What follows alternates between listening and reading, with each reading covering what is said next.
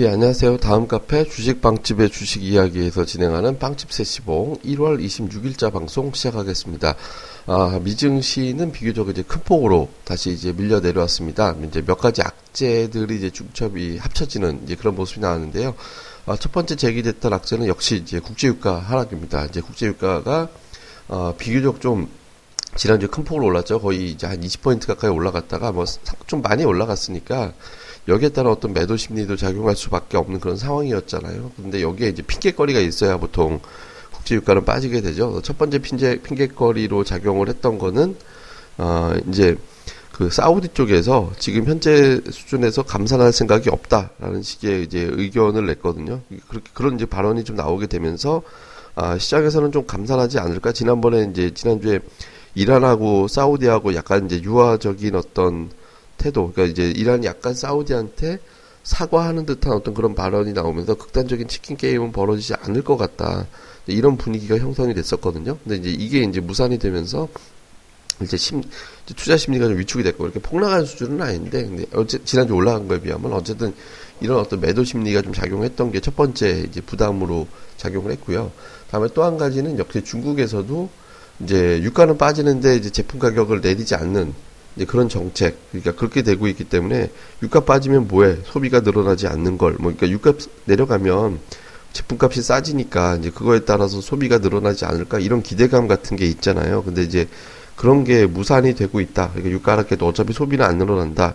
그러니까 이제 유가가 어쨌든 이런 부분들도 소비가 늘지 않는다는 거에 대한 어떤 부담 이런 것도 좀 있었겠죠. 여기에다가 이제 그 이탈리아 쪽에서도 문제가 발생을 했습니다. 그러니까 2주 전부터 이탈리아 최대 은행의 재정 상태가 좋지 않다. 그러니까 이제 실적이 대규모 적자가 났는데 이게 이제 보통 적자 나는 수준을 넘어갔고 엄청난 적자가 나고 있거든요. 그러니까 이게 혹시 이제 이 유럽 문제를 다시 재부각시키지 않을까라는 걱정이 있는 거죠. 그러니까 물론 이거는 어쨌든 드라기 총재가 틀어 막을 가능성이 저는 높다고 봐요. 그러니까 이제 드라기 총재가 어떤 형태가 됐든 틀어 막을 가능성이 높기 때문에 이거는 실질적으로 위기로 생산돼서 나올 가능성은 저는 높지 않다라고 보거든요. 근데 다만 악재가 이제 있어서 시장이 위축될 때는 이러한 어떤 비교적 사소한 거라고도 볼 수 있는 부분들도 굉장히 심각하게 다뤄질 수 있거든요. 이게 이탈리아에 그치는 게 아니라 은행들이 마비가 돼버리면 돈을 못 빌려다 쓰잖아요. 그러니까 은행 기업들도 그렇고 그러면 이거 자체는 경제 활동이 위축이 되는 그러니까 그런 어떤 결과를 초래하게 되거든요. 그러니까 이제 이게 좀 민감할 수 있죠. 그러니까 지난주부터 자꾸 불거지는데 저는 이게 혹시 좀 확산될까봐 이제 은근히 걱정은 좀 하고 있거든요. 그러니까 요거는 자꾸 이제 모니터링을 좀 하셔야 될 겁니다. 그러니까 어쨌든 이탈리아 문제도 좀 제기됐고, 근데 이건 아마 이제 드라기 총재가 이제 부양한다라고 얘기를 했고, 뭐 이제 이제 그 현재까지로는 이탈리아 은행을 제외한 나머지 쪽 국가들까지 확산될 조짐은 없는데 어쨌든 이 부분도 진시에는 좀 부담이 됐습니다. 그리고 근데 결정적으로는 아마 FOMC 앞두고 FOMC에서 어떤 결과가 나오는지 이거는 좀 확인하고 들어가자. 뭐 이틀만 참으면 되니까 이제 확인하고 넘어가자라는 어떤 이제 생각이 조금 더 줄을 이룬 것이 아닌가라는 생각이 듭니다. 그러니까 FOMC에서 현재로는 금리 인상 가능성은 거의 제로가 돼버리는 예, 아예 그냥 제로가 돼버리는 그런 형태가 돼버렸거든요. 그러니까 이제 뭐 현재로서 금리 인상할 이유가 전혀 없잖아요. 그러니까 그렇게 되면서 전체적으로 약간 이제 뭐 실제로 이제 서머스 전 미국 재무장관 같은 경우는 이제 미국 중국 경기가 둔화됐기 때문에 이제 금리 인상은 올해 네 번 못할 거다. 그러니까 이런 식으로 발언을 좀 했거든요. 그러니까 전반적으로 이제 그렇게 큰 우려할 정도의 수준은 아니다라고 이제 나오고 있죠. 근데 일단 이거는 확인을 해야 되잖아요. 어쨌든 예, 확인을 해야 되는 이제 그런 상태이기 때문에 이런 부분들은 결과적으로 이제 조금 시간이 지나가면서 FOMC가 지나가고 나면 이제 이제 미국이 금리를 안 올리고 이렇게 되면 지난주 유럽, 중국, 일본의 축이 이제 금리를 저 저 저 내리거나 또는 이제 도, 작업을 풀거나 양적 완화를 하거나 이런 형태로 부양책을 쓸 것이다라는 걸 얘기를 해주고 있는데 여기에다가 이제 저 뭡니까 저 저 저 미국이 동결을 해버리면 미국은 물론 지금 경기 부양을 하는 건 아니죠. 근데 글로벌 정책 공조 그러니까 지속적으로 경기를 살려내야겠다라는 것을 심정적으로 갖고 있는 게 아니라 경기를 살리겠다라는 의지까지도 이제 공조가 되는 게 되잖아요. 그러니까 이제 여기서 시장이 움직일 수 있는 계기가 마련이 되는 거거든요. 근데 이제 그런 정책이 확인된 건 아니니까 여기서부터 이제 외국인 투들은 약간 어떤 투자자들을 좀 관망을 해야겠다. 그 결과가 나올 때까지는 뭐 이런 게 이제 미국 시장이나 유럽 시장에서 강하게 좀 작용을 한 것이 아닌가 이렇게 봐야 될 것 같습니다. 관건은 이제 우리 시장인데요. 제가 이번 주에 하이라이트는 우리나라 증시가 주말 기준으로 이번 주말 종가로 1925 이상에서 마감을 하는지가 되게 중요하다.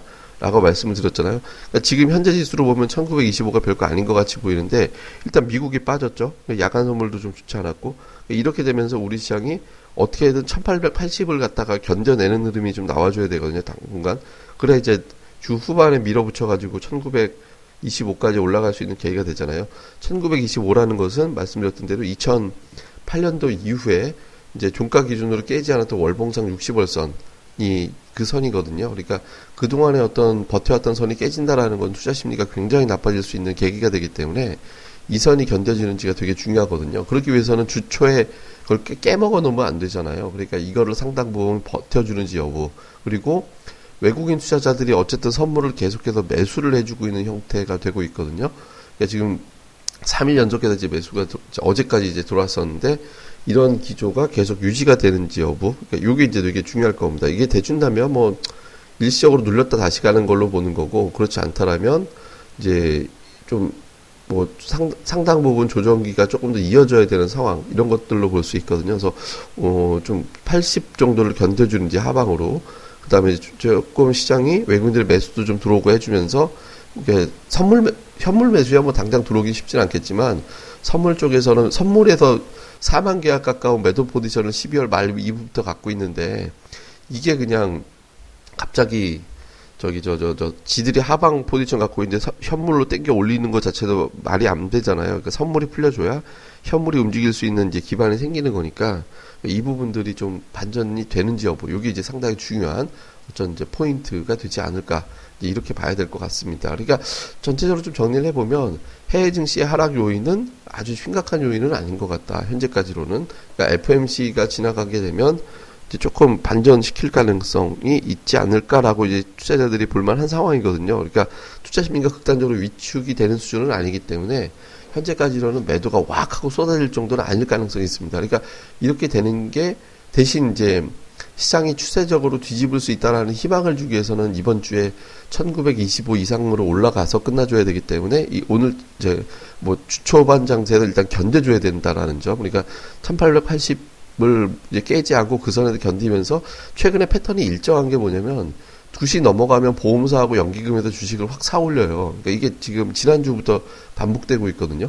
그러니까 2시 구가 넘어가면 연기금과 보험사에서 확 이제 매수가 들어가고 시장을 견디게끔 만들어주거든요. 그러니까 오전장에 안 빠지는 게 중요합니다. 오전 중에. 그러니까 9시 반 저점이 12시까지 안 깨주는, 깨지지 않는 그런 흐름이 나와주는 게 제일 중요하거든요. 그러면 이제 오후장 막판에 시장을 들어올리는, 끌어올리려고 시도하는 세력들이 있으니까 시장에서. 그러니까 그런 흐름들이 좀 나와주는지 여부. 그게 이제 굉장히 중요한 어떤 포인트가 되거든요. 그래서 견뎌주는지, 그리고 견디기 위해서는 좀 외국인 선물이 안 나와야 되니까 매도가 이런 것들만 어우러지면 이제 시장은 좀 긍정적이고 만약에 이게 무산돼서 오늘 좀 주초에 좀 지수가 좀 많이 깨먹는 형태가 돼버리면 조금 이제 중기 시황도 좀 어둡게 될 수 있는 그런 형태가 될 수 있거든요. 이런 부분들 잘 좀 체크를 해봐야 될 것 같습니다. 사실 우리나라 기업들 실적 발표가 이번 주에 러시를 이루기 때문에 기업들의 실적이 상당히 중요한 변수긴 한데 지금은 워낙 대외적인 어떤 중요한 어떤 변수들이 많이 이제 작용하고 있는 구간이라서 지금으로서는 조금 뭐 이제 이런 어떤 수급적인 측면과 대외적인 변수를 더 좀 중시하면서 체크해 봐야 되지 않나 싶습니다. 근데 기본적으로는 뭐 여전히 지수가 좀 과매도 상태에서 크게 벗어났다라고 보기는 좀 어렵거든요. 그러니까 그렇게 크게 된다는 좀 어렵기 때문에 현재로서는 뭐 기존에 이제 그 관심 종목군 유지하면서 이렇게 이제 후퇴보다는 그냥 좀 기다려보는 게 좋지 않을까 생각합니다. 제가 뭐 IT, 건설, 화학, 전기차, 바이오, OLED 이렇게 이제 관심주를 지금 압축을 해놓고 계속 설명을 드리고 있는데 뭐 이 종목들에 대해서는 그렇게 큰 변화 줄 필요는 없으니까 예, 그대로 유지하면서 가면 될 것 같습니다. 예, 현재 제가 이렇게 말씀드리는 내용은 제가 이제 저희 카페 다음 카페입니다. 주식빵집의 주식 이야기 다음 카페 주식빵집의 주식 이야기라는 카페에다가 올려놨으니까 아, 그 카페로 오셔가지고 이제 내용들 다 참고하시면 될 것 같습니다. 다음에서 주식빵집 이렇게 검색하시면 오실 수 있습니다.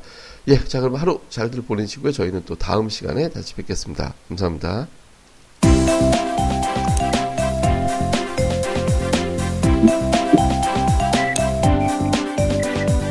아, 안녕하세요. 주식방집 운영자 불사조입니다.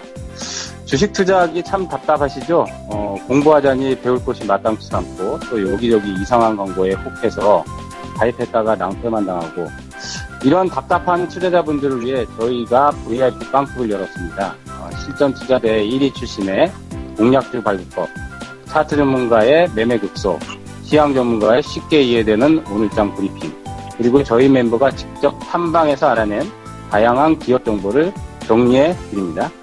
부담 없이 편안하게 가입할 수 있는 신한 VIP 빵집에 많은 가입과 관심 부탁드립니다. 자세한 내용은 다음 카페 주식빵집의 주식 이야기에서 직접 확인하시기 바라고요. 문의 전화는 010-3043-0909 0909입니다. 010-3043-09없다. 네, 두번 기획해 주세요. 네, 감사합니다.